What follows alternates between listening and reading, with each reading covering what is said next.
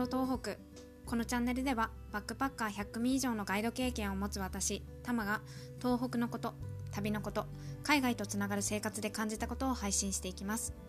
おはようございますタマです。皆さんいかがお過ごしでしょうか？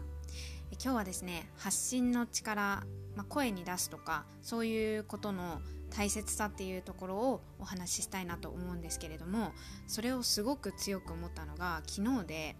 あるあの私の同級生がねあの警察に保護されたんですよ。でそれは命を守るための保護だったんですね、うん、何か悪いことしたとかじゃなくて、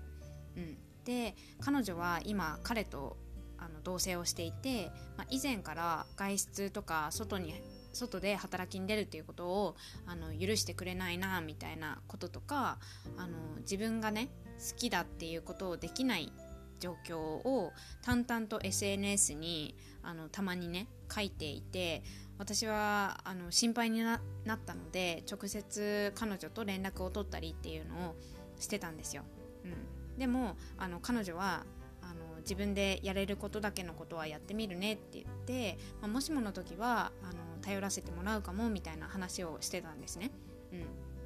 でそういうちょっと危ないかなみたいな話をしてたのが半年ちょっと前ぐらいの話で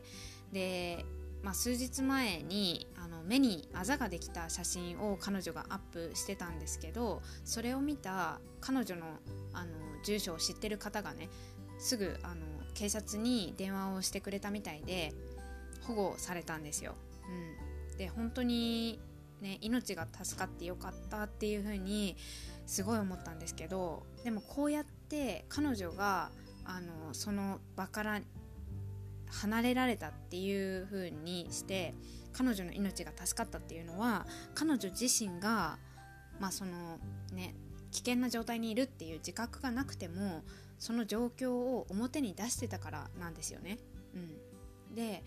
まあ、それがなかったら、まあ、今頃ねもっと悪化してたかもしれないし、まあ、何があるかわからないじゃないですか。うん、で、あのー、よくねビジネスとかでも自分の考えを発信していくことで同じエネルギーを持ってる人とつながりつながれますよとか、あのー、いい方向に向かっていきますよみたいなことってあると思うんですけどもう私はねそのあのいい方向にいい方向にっていうところはあのーまあ、働く仲間たち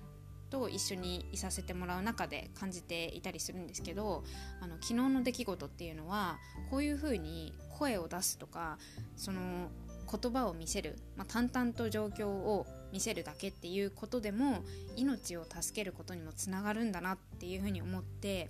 うん、なんか発信の力ってすごいなっていうふうに思いましたしうん、SNS とかをやってない友達には何気ない一言でもたまに連絡するっていう風にした方がいいなっていう風に思いました。はい、皆さんはこれを聞いてどういう風に思ったでしょうか？はい、もし何か感想とか、うん、あればご連絡いただけたら嬉しいです。あとはぜひあのー、最近連絡取ってないなとかそういう友達とか家族家族とかがいれば是非連絡してみてください。はいということで今日のお話を終わり終わりにさせていただきます。最後まで聞いてくださってありがとうございました。では今日も一日深呼吸をして心楽しく過ごしましょう。ではまた。バイ。